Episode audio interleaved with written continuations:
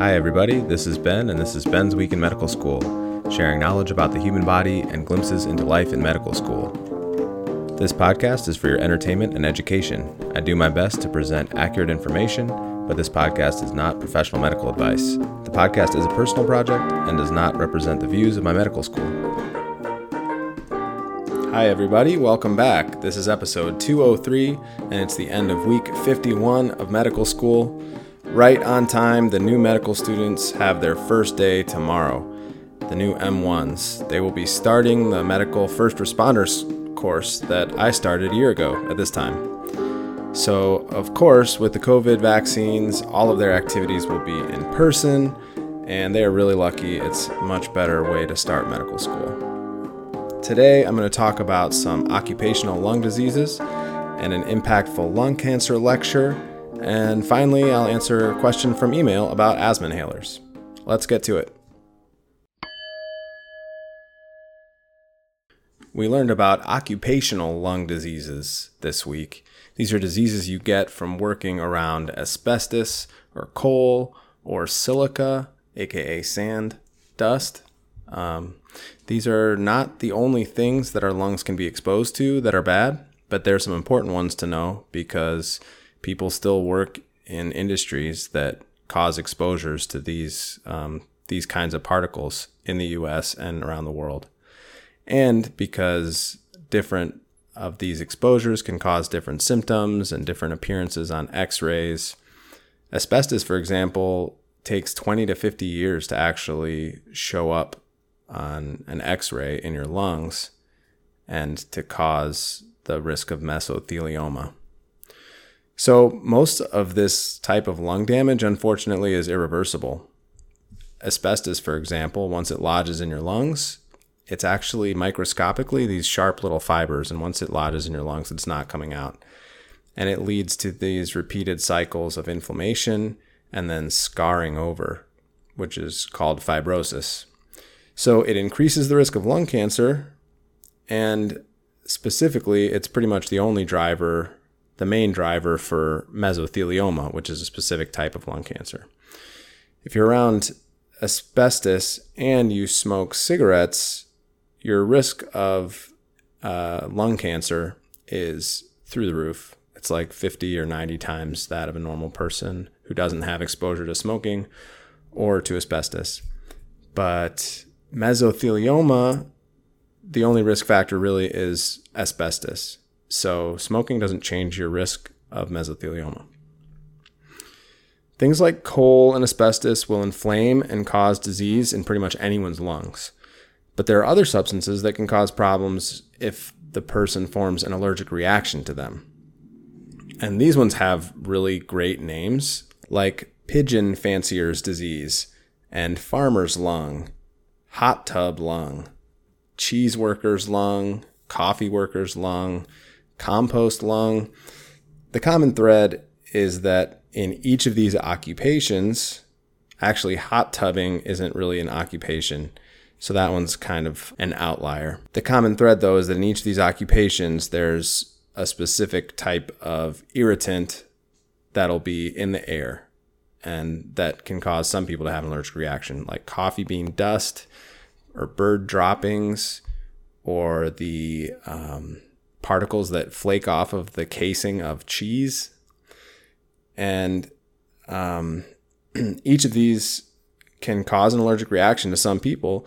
And that can in turn cause shortness of breath, fever, and then that same kind of scarring that you see in asbestos disease can also occur in, in these allergic reactions.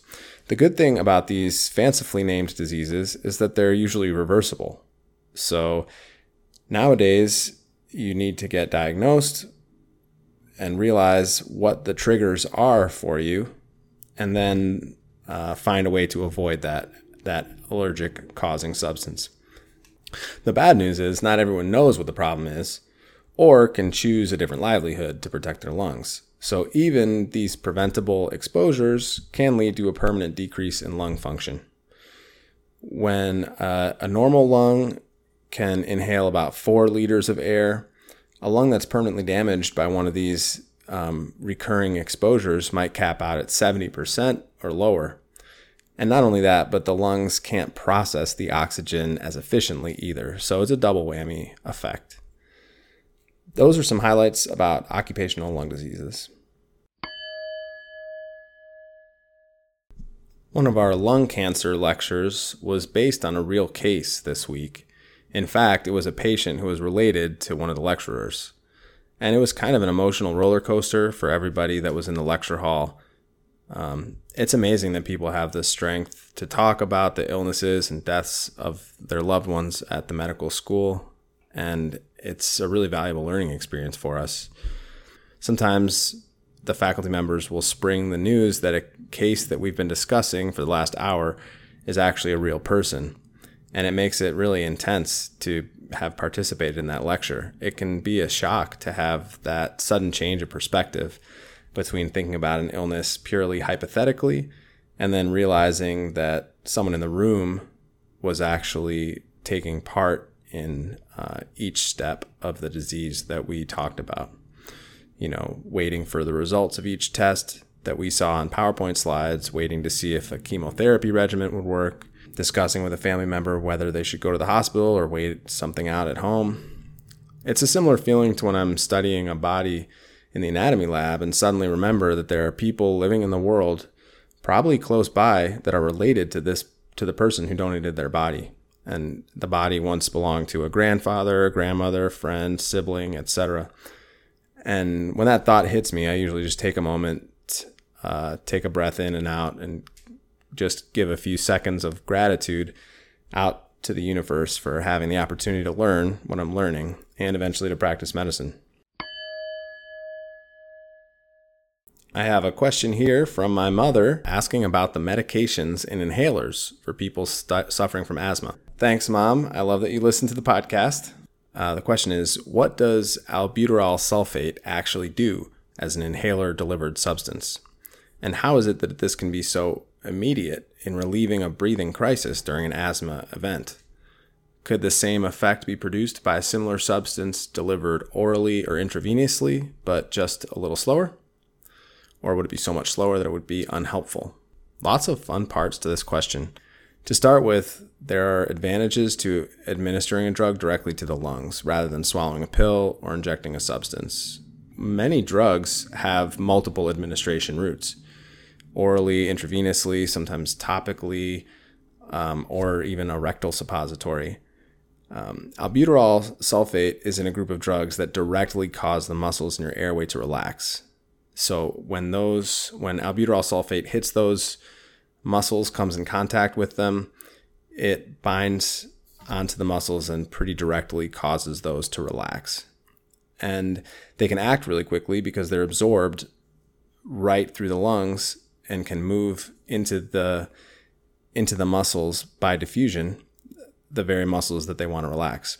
Albuterol does get into your bloodstream though. In fact, one of the common side effects of albuterol is having your heart race because your the muscle in your heart also has receptors that speed up how how often your heart contracts. So just because it starts in the lungs doesn't mean it only stays in the lungs. And this is because the lungs are evolved to allow massive amounts of diffusion of oxygen and carbon dioxide in and out of the bloodstream. Other tiny chemicals like albuterol can diffuse there too. Albuterol is called a rescue medita- medication or a short acting medication because it only lasts for a few hours and it doesn't prevent the baseline risk of having more asthma attacks. So, for round the clock prevention of the inflammation that causes asthma, people with more serious asthma will take a steroid or other longer acting drugs in conjunction and then use their uh, albuterol inhaler when they know that they're going to have um, extra risk of an asthma attack or they're having an asthma attack. Some people should use it before exercise. It's easier to prevent an asthma attack than to get rid of one, and there's less um, final damage and stress on the lungs if you prevent an asthma constriction rather than treating a constriction once it's started.